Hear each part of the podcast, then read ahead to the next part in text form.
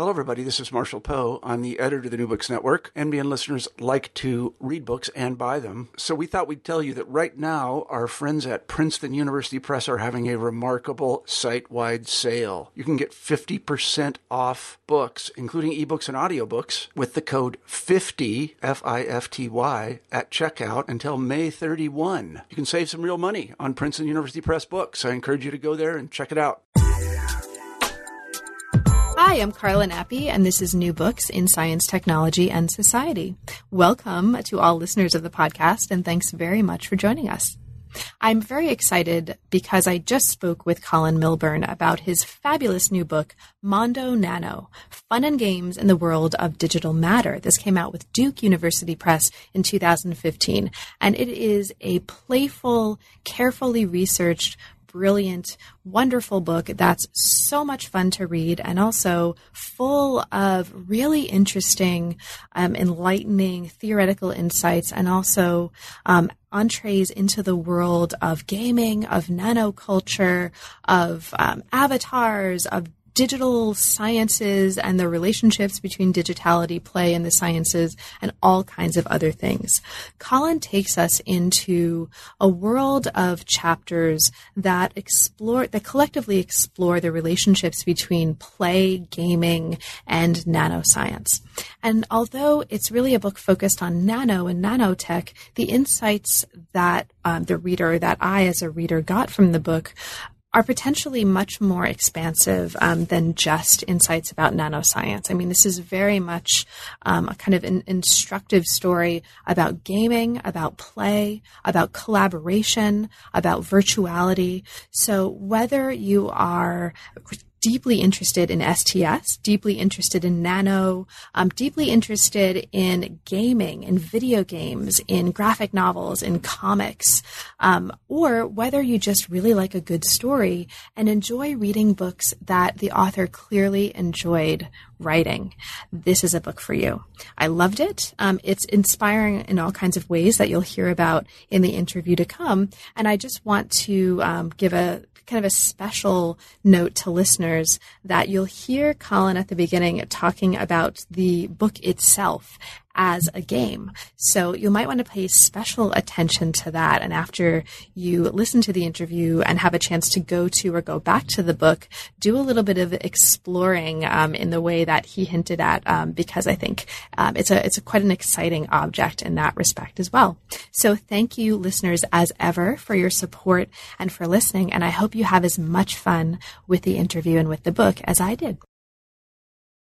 I'm here today to talk with Colin Milburn about his new book, Mondo Nano, Fun and Games in the World of Digital Matter. Welcome to New Books in Science, Technology, and Society, Colin, and thanks so much for making time to talk with me today and for writing a fabulously fun and really, really interesting book. Welcome. Oh, thank you, Carla. I'm so happy to be here and to have this opportunity to talk with you. And yeah, thanks so much for thinking about me. Of course. So, Colin, let's start as is kind of traditional Uh, for the channel uh, by talking a little bit about what brought you to the field. Like, how did you come to work on science, technology, and literature um, as your general field of study?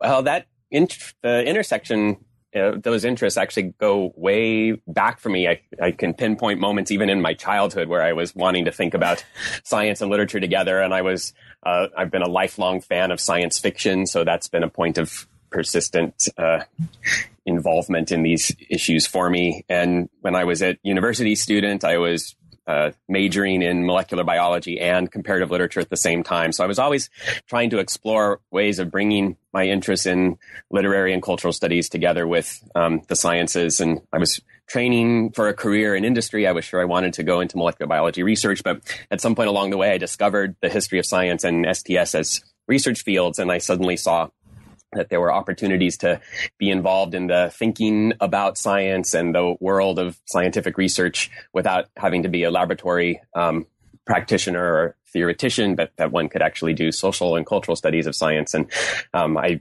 along the way, I became aware of the subfield of uh, science and literature that brings together science studies and literary studies. And so I really started to focus intensely on that. And Um, with that decision in mind, I actually I pursued two PhDs simultaneously, one in the history of science and one in literary studies, precisely to bring together these fields. So it, it goes way back for me. Wow, two PhDs yeah. simultaneously. Somehow I didn't know that about you. That's, wow.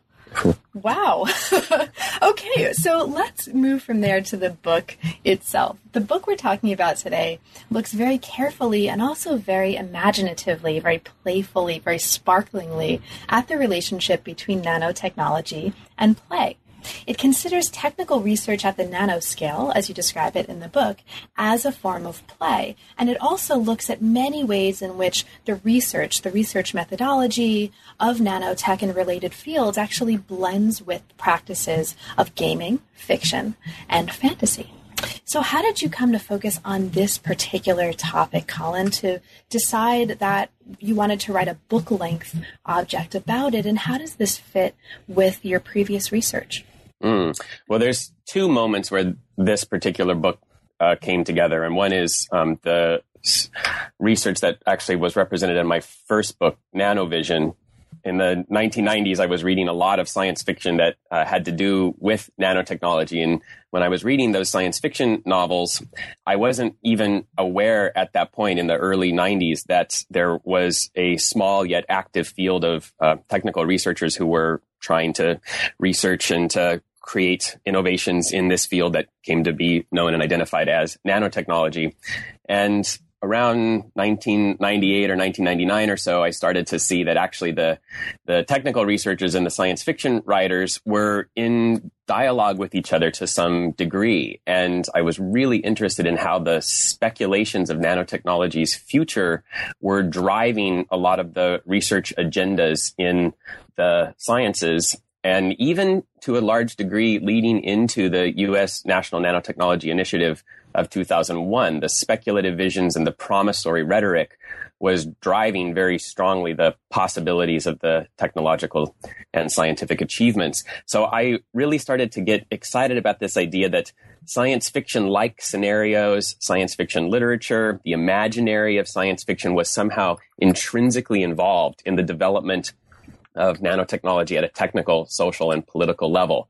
So that's when I started uh, working on my the project that became my first book. And in the course of writing that first book, I was talking to a lot of friends, and uh, one of my friends said, boy, if you really are interested in thinking about the sort of cultural and fictional relations of nanoscience, you should really be looking at video games, because there is nanotechnology everywhere in video games. And I hadn't really been keeping up with video games for quite a while. I certainly, when I was young in the eighties, had played video games, but hadn't really become addicted to them. And so had dropped uh, playing them for quite a while, and somehow had missed out on the game revolution throughout the nineties, where games had become increasingly sophisticated narrative media. Mm-hmm. And so when I started following up then on the friend's suggestion that I should look at games, I had already more or less completed my my first book at this point, but um, I had to agree that indeed there were stories about nanotechnology and game mechanisms in games that resembled or explicitly analogized themselves to nanotechnology everywhere in games being produced in North America and Europe and Japan. I was finding hundreds of games, which seemed disproportionate to me in terms of the number of video games that existed, a significant number of them, commercial video games, popular entertainment games that were dealing with nano. So I said, okay, I needed to investigate this, and I thought I would just write a single article exploring the connections of game culture and and video uh, game technologies to nanoscience and the molecular sciences in general. And as I got further and further into it, I started to see that the connections went far beyond uh, what would be narratable in a single article.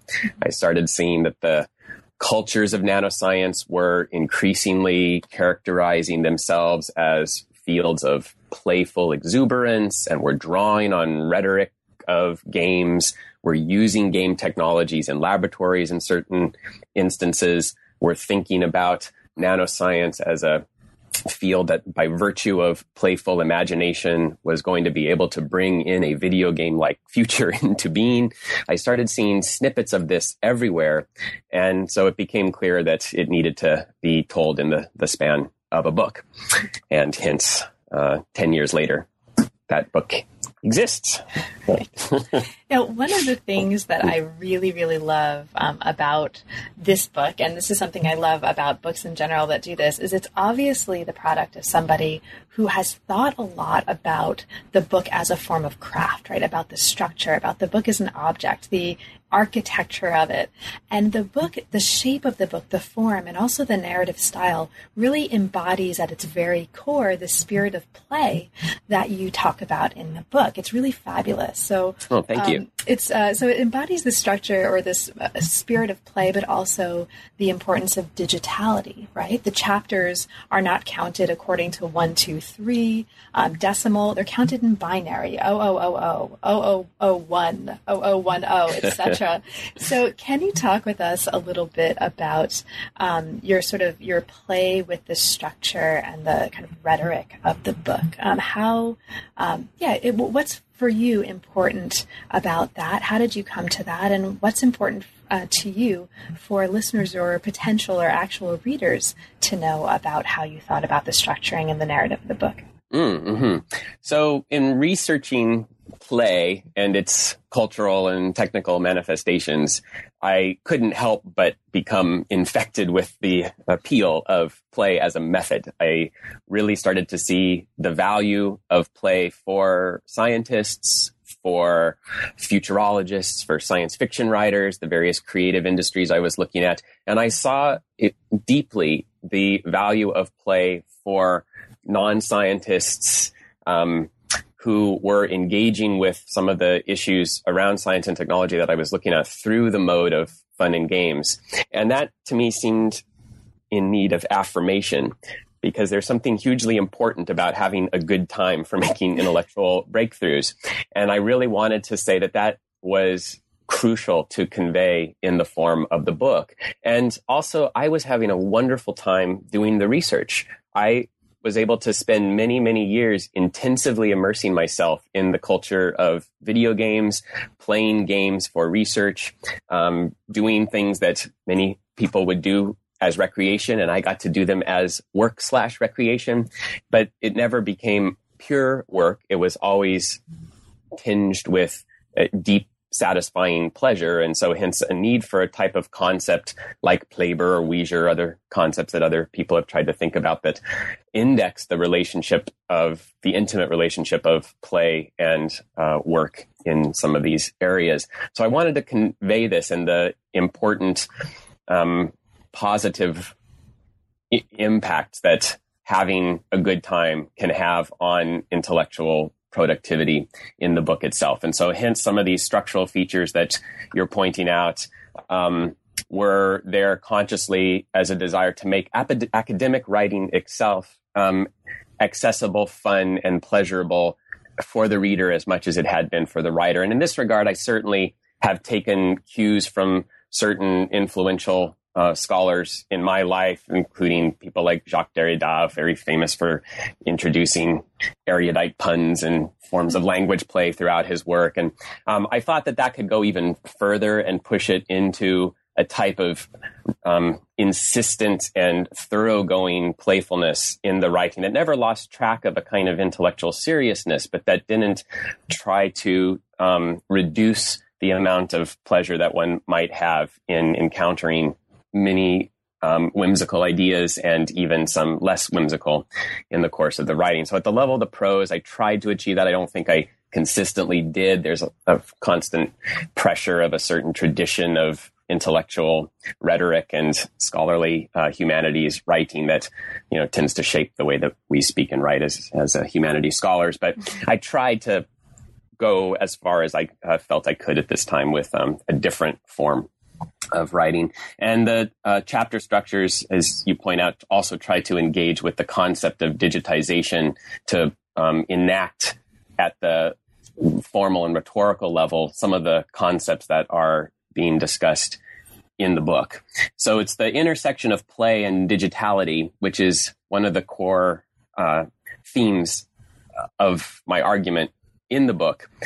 I hope to reproduce that at the level of the book's pages um, and the experience of reading the book itself. And so in that regard, I, I also even tried to incorporate a few um, additional elements as well. So, for example, there actually is a, a playable game, a, a puzzle in the book itself that's kind of kind of hidden. So readers will have to look for it and, and search for clues. But there are um, some clues, for example, one might want to keep an eye out for some U R Ls, and mm-hmm. um, which might point uh, to the way to solve the puzzle. And there's um, hopefully some interesting rewards for those who are persistent enough to first find the game and then play it through. But that was a an interest in trying to make the reading experience itself into a kind of game, and to suggest that gaming is um, or can be at the heart of what we do as scholars, and that it might even make scholarship better in that regard.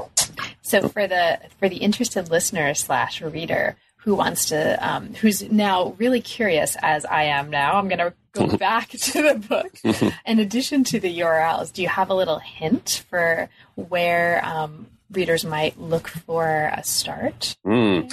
Well, so... Um, in Without addition, giving, you know, anything yeah. important away. But. So in addition to uh, some U R Ls, hardcore scholars often find a great deal of pleasure in reading through the index of a book. So ah. I, maybe I will leave it at that. Okay. All right. Hint, hint, hint, listeners. Okay. Um, so let's get into it, right? And we'll get to uh, zero zero zero one just for fun. This chapter explores the intertwined histories of, as we've been talking about already, nano and play. Now, nanotech is serious, but it generates and promotes a spirit of play. And this is what this chapter really kind of um, explores and introduces us to. It looks at some of the ways that gaming and play have generated and stimulated nano research. And one of the wonderful things that you introduce in this chapter um, is a set of toys. Now, these are nano toys, right? Nano soccer. There's a nano toilet, there are nano smiley faces.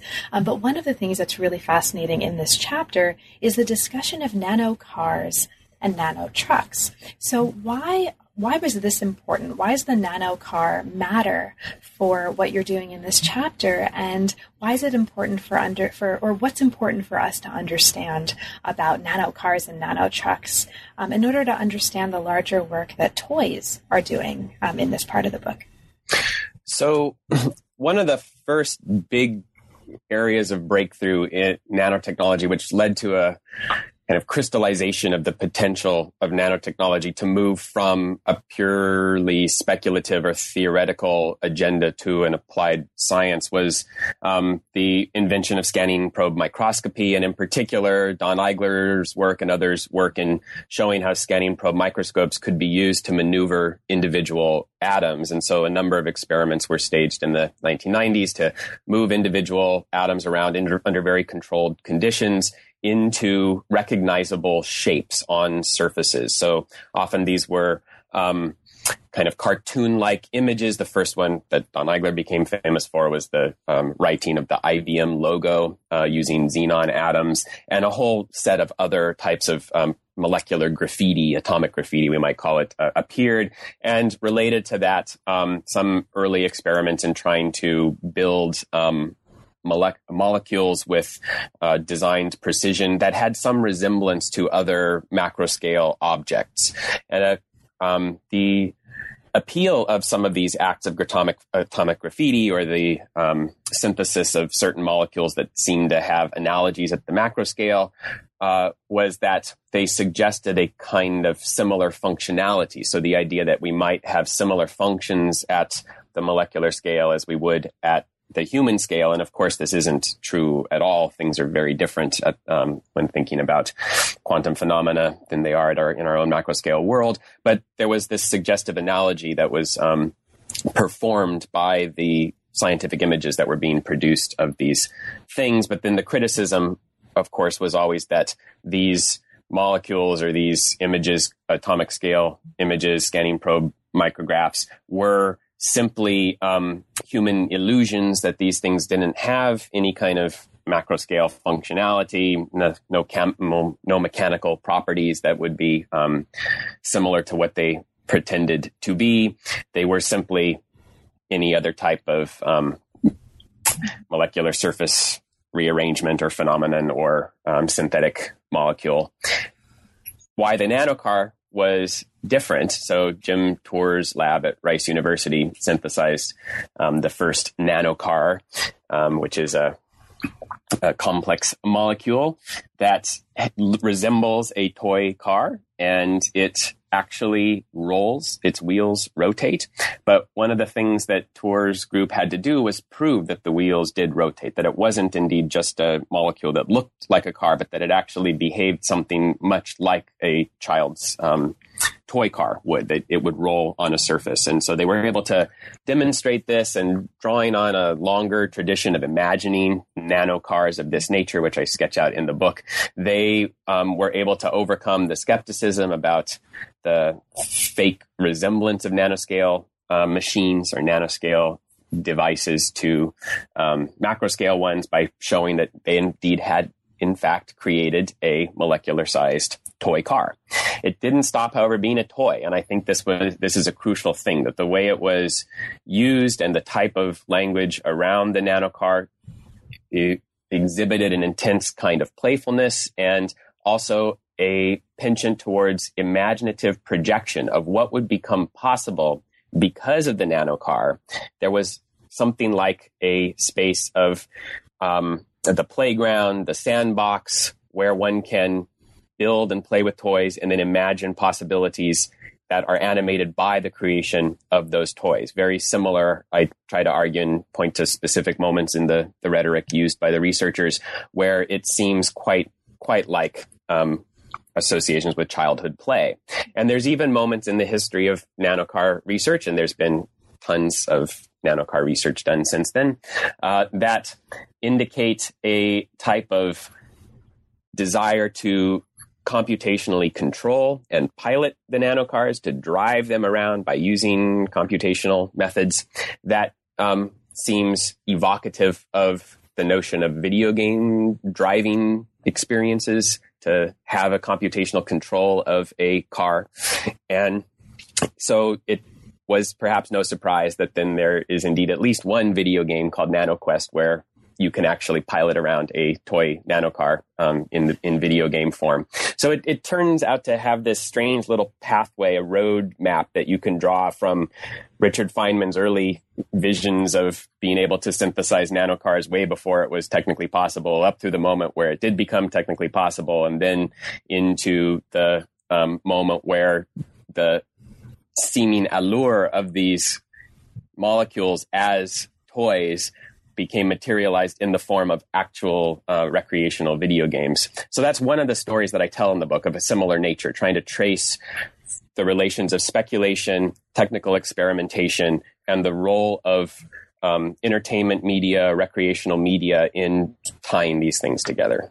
So scientists become gamers in a way. And in the next chapter, gamers become scientists. Um, so the next chapter takes us really further into this story by looking at the connections between gaming and nano research. And you introduce us to some really fabulous examples, like folding at home, right? An experiment, as you call it here, in distributed computing that aims to unlock the secrets of protein folding and the riddles of biomolecular self-assembly. So you have gamers who are actually, as you put it here, doing a kind of science in the process of engaging um, games like Folding at Home and others. And you look in this chapter at lots of computer games that feature and focus on nanotechnologies. Now, there's lots and lots and lots that we could talk about here, but I want to make sure that we um, get to, in this context, one of the major concepts for me that comes up in this chapter, um, and that really is, seems to be central to the book, and that's the concept that gives this chapter its name. Digital matters. You talk about digital matter and the idea of digital matter um, as offering the potential for what you call a kind of scientific revolution here. So what is digital matter, and why is it so potentially revolutionary um, in terms of how we think about and practice the sciences?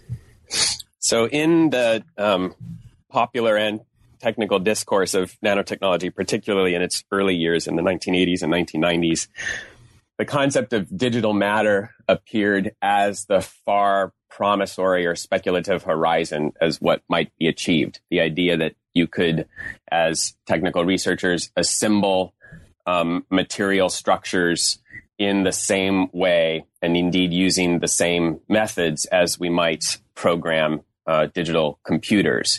And so it was the idea of being able to render matter digital, where individual atoms would have the qualities of computational bits, atom, no atom, um, et cetera, and using algorithmic code scripts as ways of assembling different atoms into molecular structures and macromolecular structures and onto um, large-scale physical objects, et cetera. The notion of being able to build things atom by atom as the main promise of nanotechnology in its early years uh, was shaped by this rhetoric of programmable matter or digital matter.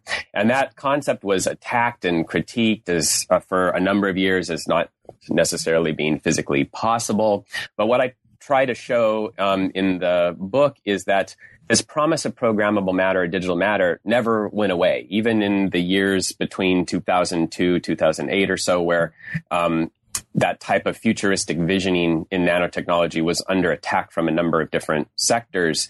The notion of digital matter continued to persist, sometimes in a more um, tacit or invisible form, but it was always there. So I point to the continuity of how even in moments where notions of radical future promises of nanotechnology are being derided, spokespeople for nano are often still making or using, um, still making the promise about digital matter or using sets of metaphors and tropes that relate to it. The idea that we as human beings can program matter itself in the same way that we can program digital computers.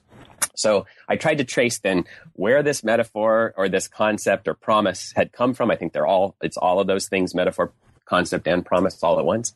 Try to trace where it had come from and how it had infected and influenced the development of nanotechnology and the molecular sciences as fields over the last couple of decades.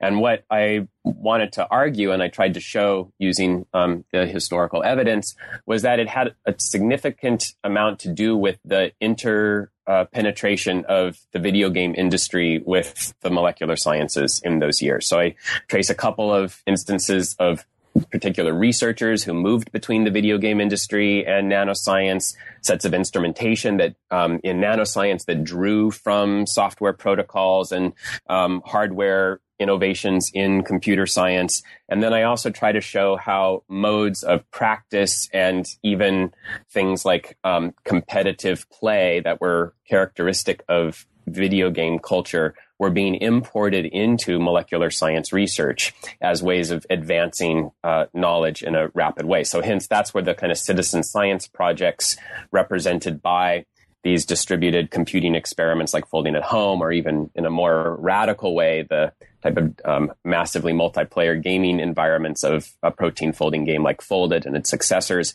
that have enrolled lots and lots and lots of non-scientists into the project of the molecular sciences by virtue of drawing on video game interfaces and game logics, uh, that that has really transformed in a, in a significant and widespread way the means by which this type of research gets done. And it's it's happening everywhere now.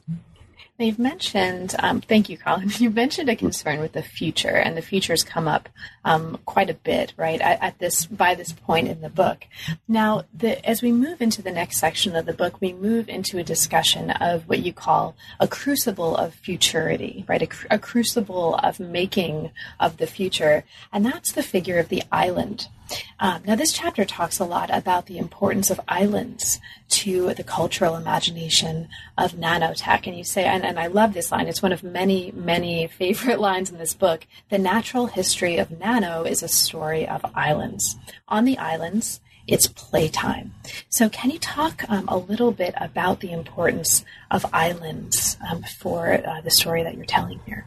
Yeah. So as I've been studying the cultures and histories of nano and related scientific fields over the last couple of decades, I started seeing references to islands and insular spaces everywhere at different levels. So first and foremost, and perhaps most obviously, there is the notion of the nano island as an experimental object, a natural phenomenon or produced phenomenon that can be studied technically. So clusters of atoms that um, come together on a surface in which there are gaps between them of that the substance is not continuous. And these structures have taken on the uh, name of islands. When they're all together, they look like archipelagos and so forth. And so this uh, field of research, nano island research, had become very important in nanoscience, and it led to some developments in fabrication technology, such as nano island lithography. And so I started becoming very interested in that, particularly the ways in which research on nano islands was often contextualized in discussions about nanotech laboratory spaces that also used vocabularies of insulation and even utopian um, spaces of projecting possible futures. And I Uh, postulated that what we were seeing here is a tradition of imagining scientific laboratories as island utopias that goes back to the scientific revolution and has continued more or less um, in a, a, a very consistent way for the last several centuries, popping up in scientific writings as well as science fiction works. And that's um, it's now become part of the of the general cognitive disposition in some areas of nanoscience research. So I, in that uh, chapter on islands, I wanted to trace the history from Francis Bacon onwards of where the idea of the scientific laboratory as island, either literally on an island or itself as an island in the field of general culture, sort of separated from the rest of society, how that Uh, was informing the way that nanoscientists were doing the technical work that they were doing, that notion of themselves as being inside of a particular island and working on islands in, inside that island. But um, I wanted to then suggest why that was then reinforced, and part of it has to do with the idea of digital matter, that one can, like programming a virtual world, one can program the real world using techniques of nanotechnology on an atom by atom basis. Again, this kind of futuristic promise that that has been, as I tried to show, a characteristic of thinking about scientific islands throughout its history. The idea that one can program material reality, that one can program or rebuild life itself, is a trope of the tradition of literary and science fictional thinking about scientific islands from Francis Bacon onwards. So that, I think, is it's significant that this is part of a, a genre. It's part of a conventional way of thinking and speaking, and it it reappears in the nanotechnology world. But part of the argument I'm trying to make is that what appears to be an island, in other words, the isolated scientific laboratory, is precisely the thing that science and technology studies, history of science, has been trying to um, undermine as a mythology for quite a while, that laboratories are never isolated, um, either from each other or from general culture.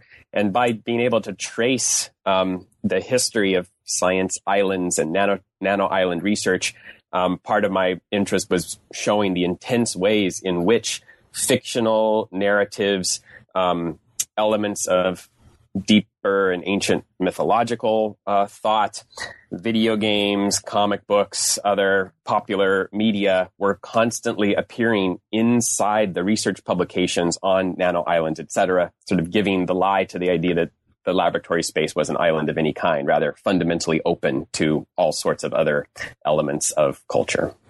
There's even, speaking of um, mythological figures here, there's this really wonderful discussion of Daedalus and the Daedalus figure. I just want to mark that for listeners, because there's a labyrinth, and there's also, and this is, the book is worth the price, or this makes it kind of worth the price of admission for me.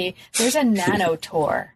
Okay, a nano minotaur. And so any listeners out there who are fans of tardigrades um, and sort of little microscopic like animals that it's like, it's a bear, but it's, a, it's microscopic. What?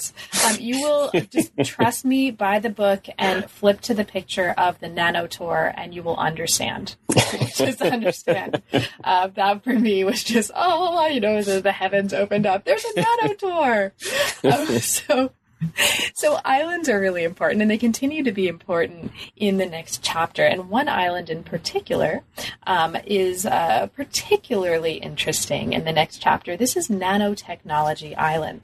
Now, Nanotechnology Island is a central hub of nanoscience in Second Life.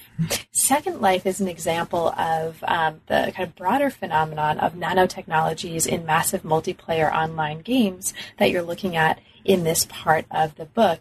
And Second Life becomes really, really important um, later on, as, as we'll see and as we'll talk about to um, lots and lots of what's going on here in the book. Now, you talk here about Second Life as a space of scientific activity. That is super fascinating. Um, it's the beginning of a story that, again, continues throughout the rest of the book. So for listeners who are not familiar with this, can you say a little bit about, for you, um, the importance of, well, first of all, what is Second Life, um, the importance of Second Life for you in terms of the work that the book is doing, and the importance of, sec- of Second Life as a space for scientific activities specifically? Mm-hmm. So Second Life is a massively multiplayer online world um, that's run by a San Francisco-based company called Linden Lab. And it is a open world insofar as, unlike a lot of other massively multiplayer online games, there's no specific narrative framework to Second Life. Well, there is a, a kind of overarching history and uh, now kind of mythology to it, but there's no strict narrative structure. There's no specific um, game-like mechanisms to it. It's it's a virtual world that requires or uh, enables people who participate in it, who are called residents, uh, to build the world um, from the ground up, to make the world what they want it to be. So part of the appeal of Second Life has been, oh, since its um, inauguration, has been that it gives users the tools to build materials inside the world to not only make objects, but to create houses, to create cities, to create political organizations and communities, et cetera. It's an experiment in social, uh, economic, and political organizing, as well as the manufacture of virtual goods and materials. And it's also been experimenting with um, the relationship of virtual economies to real economies, because the currency of um, of Second Life, the Linden dollar, can be traded against real world currency, such as the U S dollar. And so purchases made in world and purchases made Um, outworld can bleed into each other, and so forth. And um, so that's been part of the interest of Second Life. And when it first launched, there was a huge amount of media hype, and many listeners will no doubt remember this, as real world companies started to flood into Second Life under the impression that they needed, that this was going to be the future of the internet, the future of the world, perhaps, and that they needed to have a footprint in Second Life as it was evolving. That type of um, hype and the migration of real world, com- real world companies into Second Life has diminished entirely now. It's still, the world is still quite active. Um, there's still easily a million active users. And every time I go and visit, even in recent days, there's around thirty-five thousand to forty thousand um, avatars in world at any given moment. So it's still got a very active user base, but it's, uh, it's not at the peak of its hype cycle anymore. Uh, but, um, To answer your question about the role of science in Second Life, shortly after the world was founded, because it's this open world that requires um, and or enables people to do with it what they want, a number of scientists and technology enthusiasts and others interested in um, the future of technoscience started to imagine that Second Life would be a great place for, for doing this type of uh, work or this type of thinking related to science and technology. So a uh, group of islands in Second Life, and it, it's perhaps worth saying that um, Second Life geography is defined by a core mainland as well as a set of islands that um, are everywhere in the virtual uh, plane space that um, individuals can purchase or organizations can purchase or rent islands. Um, so the geography is very much based upon a kind of insular archipelagian imaginary. And so the um, group of islands that was created by science and technology enthusiasts and some scientific organizations such as Nature uh, was dubbed the Silans, so the Science Islands or Silans, as a place where real scientific research and scientists Uh, could get together and do um, some serious thinking about science, and perhaps even do some kind of experiments or share their experimental research with each other. So trying to test the affordances of the virtual world for real science. Now, one of the islands that then appeared in um, in the Silans was Nanotechnology Island, which was founded by the National Physical Laboratory in uh, the U K. And so I was just immediately fascinated when I heard the announcement that Nanotechnology Island was going to be one of the Silans, because of course I'd been studying this long history of nanotechnology islands and the rhetoric of nano islands in Nano, and looking back to the history of science islands, and here it was replicated in its entirety inside Second Life, uh, seemingly without explicit reference to a, a genealogy, but appearing obviously scripted by previously existing uh, discursive structures. So Nanotechnology Island presented itself as being the hub of nanotechnology research and a kind of emblem of the future of nano that could be um, accessed and studied in the virtual world. So it tried to, in its early years, host a lecture series about the future of nano. It offered a number of interactive ex- exhibits where users could do experiments or watch documentaries or play with um, nanoscale objects or think about relations of different scales of matter and so forth. But what I wanted to show in the that chapter was that even though Nanotechnology Island or the Silans in general were presenting themselves as like the core, the hub of nano and other forms of scientific research in Second Life, it was actually disguising the idea that the entirety of uh, Second Life as a world was already exhibiting many of the um, epistemological and semiotic characteristics that were seemingly contained in Nanotechnology Island itself. Or in other words, that the whole of Second Life was itself a kind of Nanotechnology Island. So I tried to trace out the history of Second Life to show how deeply its creators were influenced by the discourse of nanotechnology, and that their concepts of atomistic construction by which users build objects, houses, cities from the bottom up, atom by atom or prim by prim in the language of uh, Second Life, how this was um, fundamentally showing that Second Life was, from the bottom, a nanotechnology world. And as a corollary to that, I traced out some of the instances of more explicit kinds of nanotechnology discourse that are animated in Second Life on an everyday basis, where users may or may not be entirely aware of the broader uh, discourse, technical or popular, around nanotechnology, but they are adopting it and using it by virtue of hanging out in Second Life. So they're becoming habituated and attenu- uh, attentive to the future promises of nano simply by spending time in Second Life. And I did a sort of ethnography, online ethnography of um, Second Life users to try to assess uh, the degree to which they were internalizing concepts of nano because of their experience in Second Life and some of the events that had been happening there.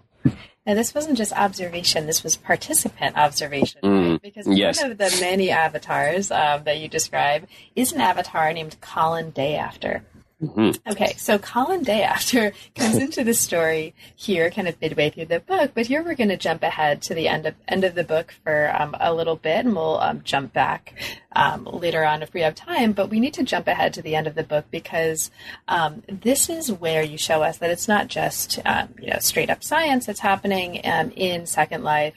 Um, there are also conferences, right, that are mm-hmm. happening in Second Life. Um, this chapter, this is my little avatar at the end of the book. It's amazing. Um, oh, thank it, you. It's really, I mean, listeners, um, really, really, you need to read this book, but you really need to read this chapter. So this chapter takes us into Second Life, and it takes us into a conference happening in Second Life that involves, among others, Colin Dayafter, um, your avatar, right? Mm-hmm. Uh, for yes. listeners who are not aware of that. Um, the avatar of sci-fi author, one of my favorites, right? Kim Stanley Robin, uh, Kim Stanley Robinson. Mm-hmm. Yes. That of Ka- uh, Katie Park, historian of science and medicine, that of Joe Dumit, another historian of science and medicine, and others. So take us, um, for listeners who have not yet had a chance to read the book, take us into this conference with Colin Dayafter. Um, mm-hmm. What happens that is significant for us to understand in order to understand what happens, uh, what the consequences of this conference for the book? Okay, sure. So this um, this event that um, happened in Second Life was an effort by some um, residents um, of Second Life to bring Kim Stanley Robinson into the world. So uh, Stan Robinson had never visited Second Life before, but obviously because of the intense interest of many Second Life users in uh, science fiction and science fiction authors, some uh people thought it would be a great idea to get Stan into Second Life, show him what it was about, have an opportunity for Second Life residents to talk with him, to talk about his new book at that time, which I think was Galileo's Dream, uh, was the occasion um, of, uh, actually was the occasion for the event in Extropia Core. It was held in Extropia Core at Sophrosine's uh, Saturday Salon. And um, so I uh, so Stan Robinson lives in Davis, and so I've known him for uh, a number of years. He always is very gracious in participating in U C Davis events, and he comes give he gives guest lectures in my science fiction classes and so forth. So um, known him for a while, and he's also friends with Katie Park at um, Harvard University. Katie Park's brother is Paul Park, and he and Stan Robinson are um, colleagues and friends. So um, when we heard about this event happening with Stan, we thought, okay, let's bring the U C Davis um, S T S crew to visit and coordinate with Katie, who'd been spending a lot of time in Second Life herself. She um, was quite a had quite a presence in Second Life um, for a number of years, and uh, so we all converged and listened to Stan's talk. And there was a lively debate uh, among the members of the audience about some of the things that had come up in Stan's, Stan's talk, thinking about the relationships between science and science fiction, the role of virtual worlds in helping us address some of the crucial pressing issues of today. And one element that had been part of the discussion was the role of nanotechnology in affecting um, environmental problems, positive or negatively, or helping various aspects of um, the political economies of technology and so forth. So this was um, a moment where Stan said, oh, well, Colin should talk about this. And I was just about ready to uh, say some things about the relationship between nanotechnology and science fiction, but the uh, the audience was m- moving the discussion so quickly I didn't actually have a chance to.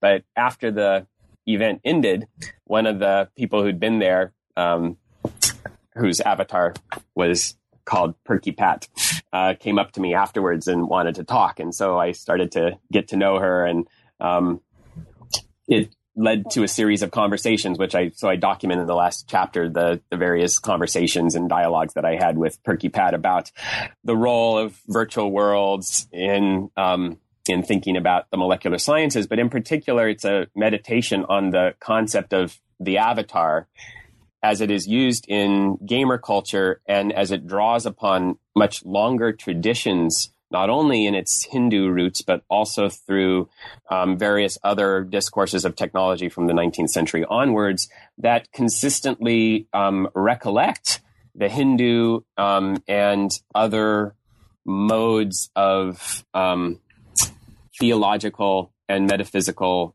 thinking into modern science, using the avatar as a kind of vehicle or portal, a pivot between the technical and the mythical. So uh, Perky Pat and I discussed a number of instances um, from the history of science and the um, ways in which the avatar as a concept has appeared since the nineteenth century as a thinking of human technological agency in another world, or human technological agency at, an, at another scale, and the way in which that concept of avatar has consistently um, invoked or has been enabled by explicitly occult uh, rhetoric and even occult organizations. In my uh, first book, Nanovision, I had spent quite a bit of time trying to look at the um, origin myth of nanotechnology, which is often traced to Richard Feynman's nineteen fifty talk, Uh, nineteen fifty-nine talk, There's Plenty of Room at the Bottom, which he gave it uh, at Caltech. And this is often pointed to by practitioners in the field and by politicians and pundits as the, the origin, the beginning that led to the whole nanotechnology race. And as Ed Regis and others um, have shown, that Feynman's talk, at least one crucial aspect of it, which is his mechanism for how one might begin the project of um, assembling things atom by atom, was not original to him, but that it was um, inspired by conversations that he had been having with his graduate student Al Hibbs at the time, and that were deriving from um, a, a science fiction novella by Robert Heinlein uh, called Waldo. And so I had written about this as one element in the much larger uh, scope that we can see nanotechnology's uh, relationship to science fiction in my first book. But I've been asked many times to say, well, is is this, are you just situating then science fiction, or Heinlein in particular, as now the origin of nanotechnology, just saying it wasn't Feynman, it was Heinlein? And the answer to that is definitely no, that it's not Heinlein then becomes the origin, but rather there was a much broader field of science fictional imagination about uh, nano, and as I show in the My Little Avatar chapter, a longer history of various kinds of um, occult sciences in relationship to the modern sciences that have invoked this idea of atom by atom assembly, and that that was the context actually in which the Heinlein story emerged. So part of the My Little uh, Avatar chapter is trying to account for the social environment in which the Waldo story came into being, which is surprisingly that Waldo story, even though the idea that gets picked up from it is the from, by Feynman and others has been the technical idea of atom by atom assembly, it's in the context of a story about the occult sciences and the discovery that um, magic is real and how to instrumentalize magic is kind of the, the point of that story, which is one of the odd things, that it's this kind of fantasy science fiction that becomes the source for the Feynman, a source for the Feynman talk. And I wanted to account for that. And as I looked further and further into it, I saw actually these connections of uh, occult fantasy fiction and um, speculations on the high-tech future uh, are everywhere in a genealogy that we, or a story we can tell about the history of nano that's motivated around the figure of the avatar. So, it, I mean, it, this is an amazing chapter, right? And it's doing so many different kinds of work at different levels. So Colin Day After and PerkyPod are having a series of meetings in um, Second Life, um, and you take us through those. And there's actually a, a picture on the cover of the book, um, at least the edition mm, that I have, yes, yes. of one of those meetings. And Colin Day After and PerkyPod are, are exploring a cell, right? That's mm-hmm. quite beautiful.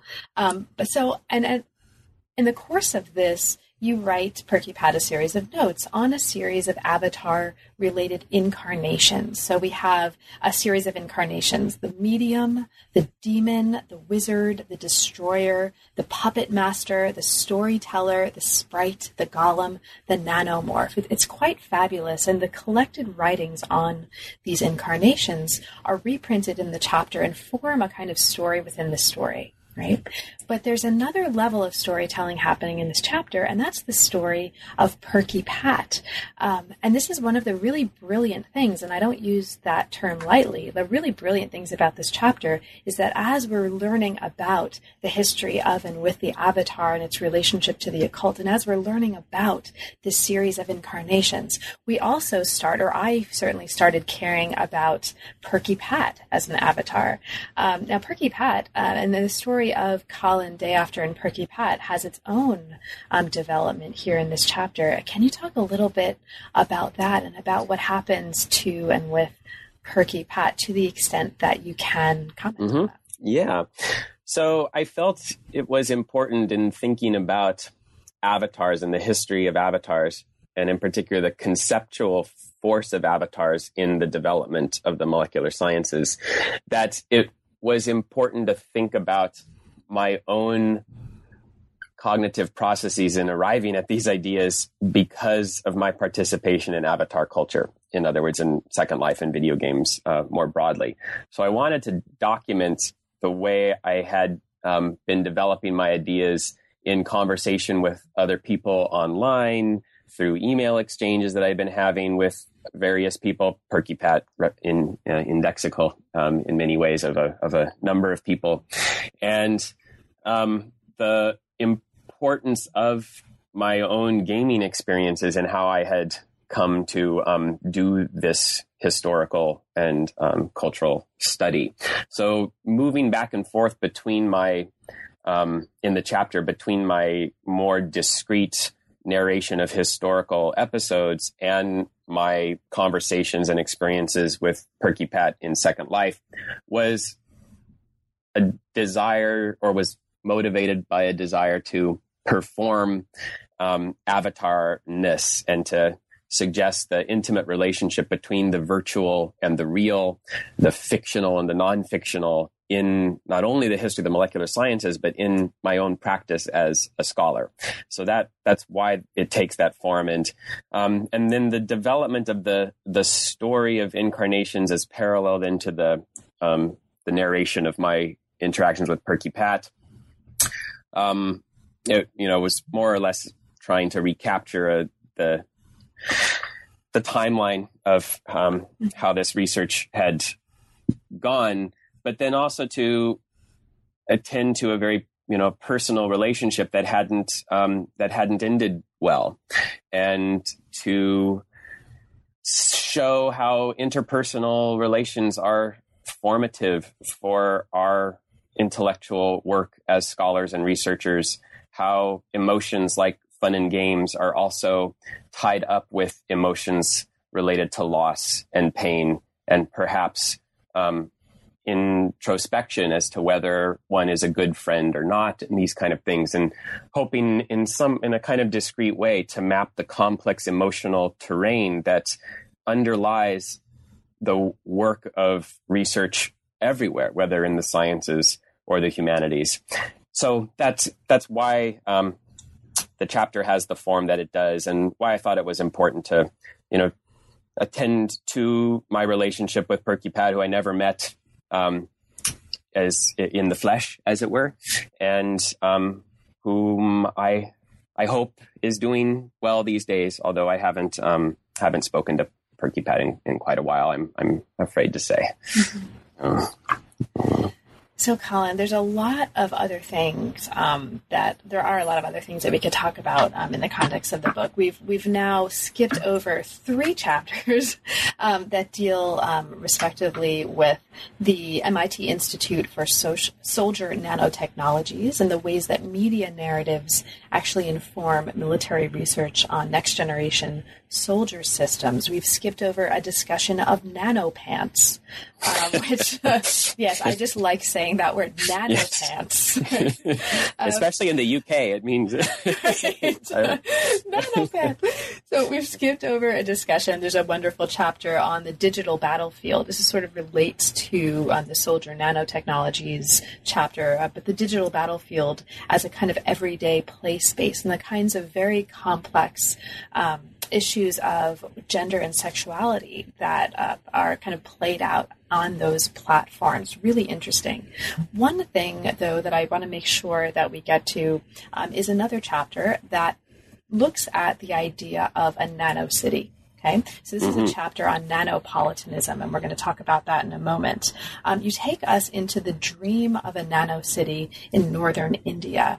Um, you talk about the nano city, um, in the words of the chapter, as a speculative media object and an object of desire. And you sketch here a vision of citizenship and everyday life that you call nanopolitanism. Now, since this idea links up with a number of um, really important kinds of discourses that people are engaged in right now, um, ideas surrounding globalization, technology, connectivity, and the relationships among them, can you say a little bit about um, nanopolitanism? Mm-hmm. For you, what's important for us to understand about this, and what role does this play in terms of the work you're doing in the book? Mm-hmm. So the nanopolitanism chapter takes the form uh, first of a case study, as as you've mentioned, about the um, now seemingly failed uh, nanocity project that was to uh, be built in Haryana in northern India, that was being spearheaded by Sabir Bhatia, um, who's the co-founder of Hotmail and one of the movers and shakers in, in Silicon Valley.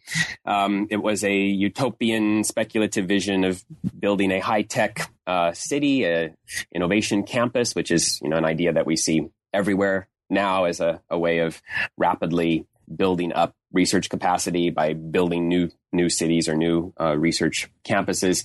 This one was in particular focused on nano and other new and emerging technologies, and marked by the signifier of nano, nano city. And it wasn't to be exclusively focused just on nano, but on, on other related uh, innovations that would be enabled by a general nanotechnology imaginary or an imaginary of the future. So I, I tried to um, trace the history and look at nanocity as um, indexical of certain trends within the larger discourses around the molecular sciences, and to show how this particular city project not only was imagining a future of nano, but was also imagining a future of globalization and a future of citizenship in that, uh, in the networks of globality that were themselves constrained or enabled uh, by the nanotech imaginary. So I wanted to think about how this media, what I call a media project, because it's turned out, you know, to be more of a speculative diagram with the uh, history of um, failed economic endeavors, or to what degree its failure, I suppose, is an open question. But to show how this media project was producing a certain concept of citizenship that was tying Uh, scientific speculation together with economic speculation. So it is fundamentally, the NanoCity project was fundamentally speculative, which is perhaps proved no nowhere more successfully than the fact that it failed, that it did not come into existence or yet.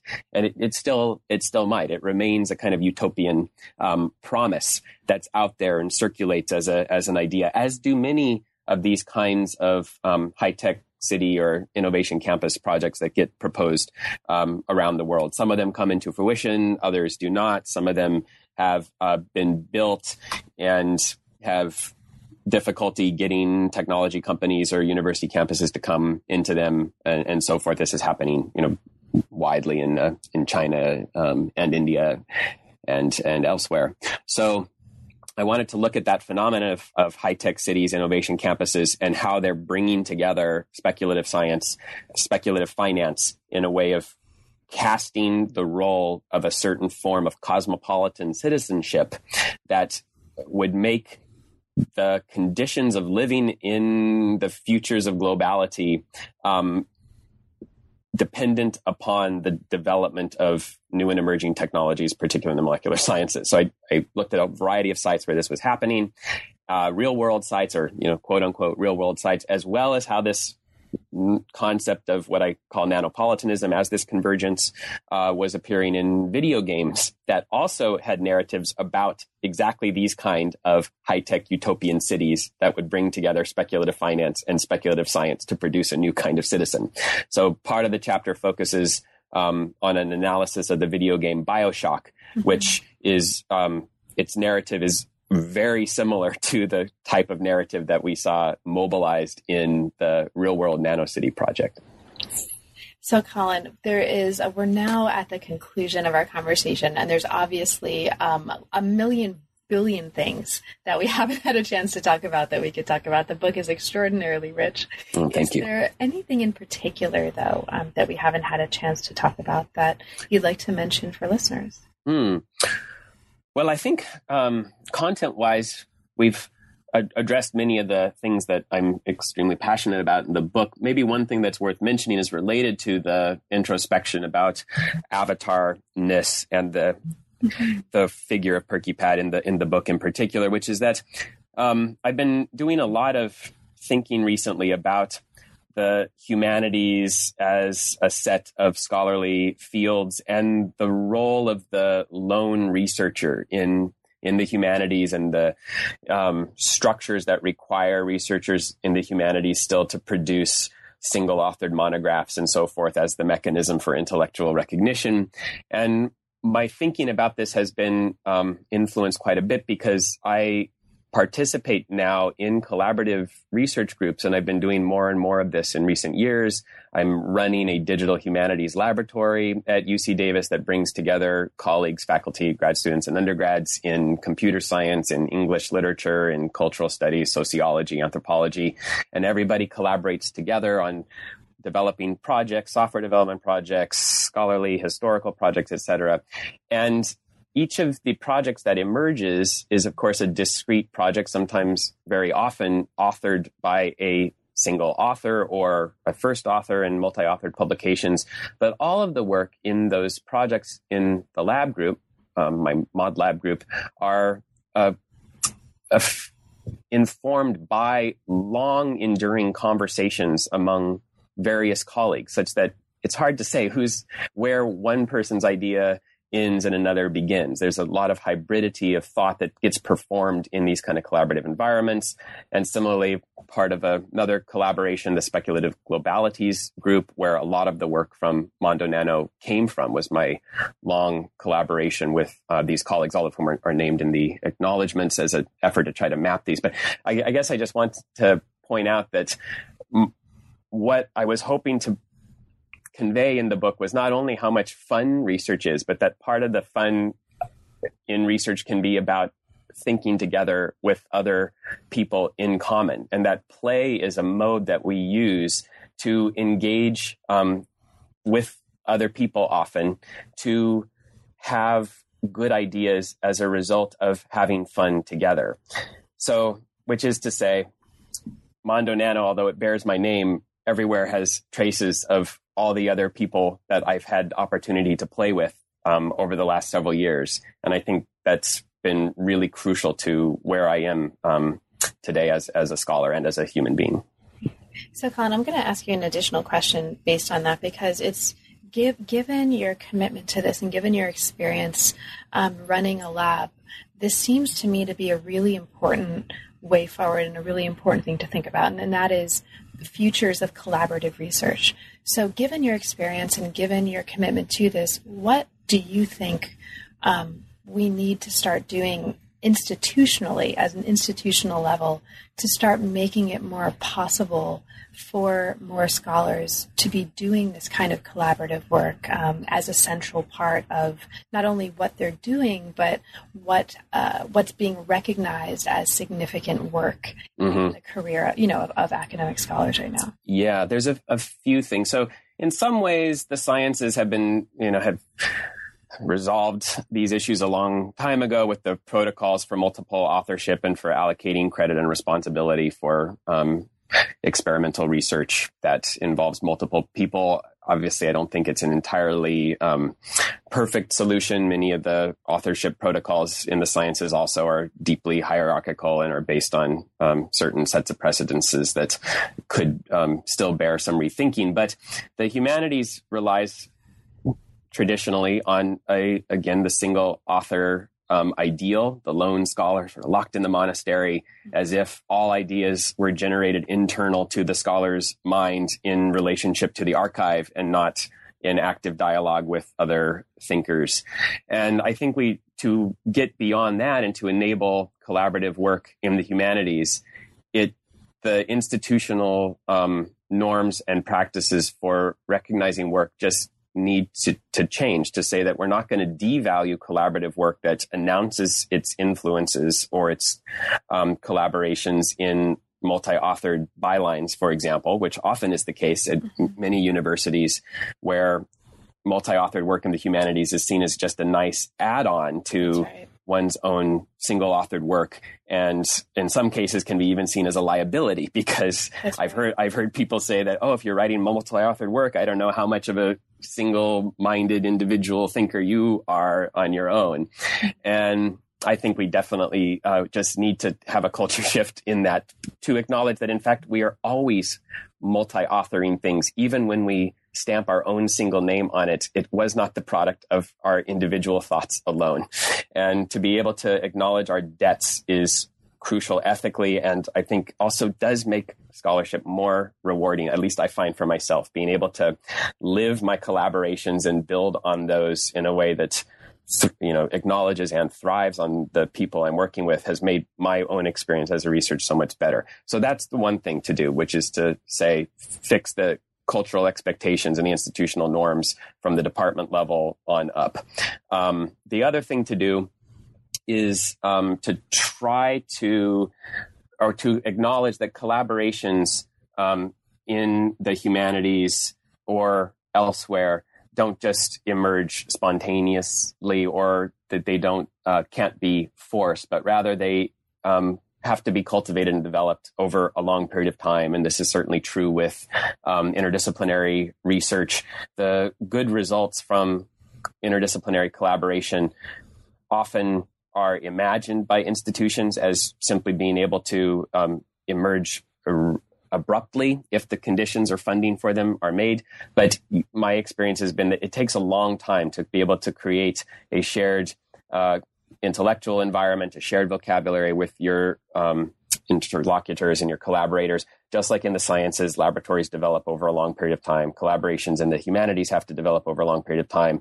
And needing the institutional support to enable these things um, to develop over time um, is important. So things like, you know, working groups and um, spaces to have laboratory-like environments in the humanities, I think are a, are a step in that direction, but also just the kind of cultural acknowledgement that um, these things are uh, take time, and they're better if they're allowed the, the period of gestation that they need.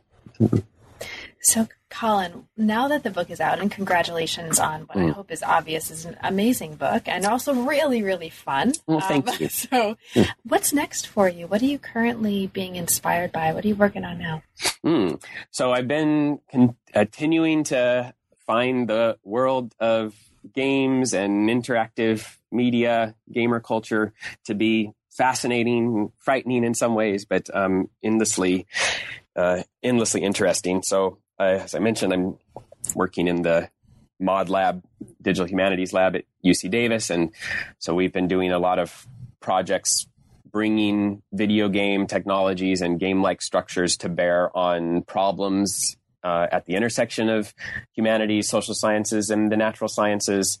Um, so, for example, one project we've been developing um, is, uh, is a humanities-based uh, video game that's purpose is to teach theatrical literacy, and in particular, uh, literacy about Shakespeare's plays in the wow. form of a three D motion capture video game that uses the uh, the Kinect three D camera. So this game is called Play the Knave, and uh, we've been developing it for the last couple of years, and it's actually just now in its um its world debut at the Stratford Festival, um, so where it is... Uh, In the it's on display in the lobby so that people who visit the Stratford Festival to see a, a Shakespeare play can play the video game before seeing it. We're trying to study whether the experience of playing this game is I- improving audiences' uh, experiences and understanding and engagement with the live performances of the, the Shakespeare play. So that's one type of project that we're working on, a whole set of other collaborative game and digital humanities projects in the lab. And related to that, I'm also, you know, I am also continuing my single-authored work to the degree that is single-authored, and I have a, another book project right now that I'm working on, which looks at the role of video games in um, political discourse, and in particular around technology politics, and trying to do um, ethnographic studies of game players as they become politicized around particular issues as a uh, result of the games that they play and share. Uh, and discuss in common. Part of the book is about uh, the rise of hacktivism and the relationship of hacktivism to video game culture and so forth. So that's uh, that's what I'm working on. Fabulous. Well, best of luck with that work, Colin, and thank you so much for taking time away from that work to have a conversation with me today. I really appreciate it, and congratulations on an awesome book. Thank you so much. This has been really lovely and so great talking to you, and uh, yeah, thanks to the audience for listening. You've been listening to New Books in Science, Technology, and Society. Thanks very much for joining us, and we'll see you next time.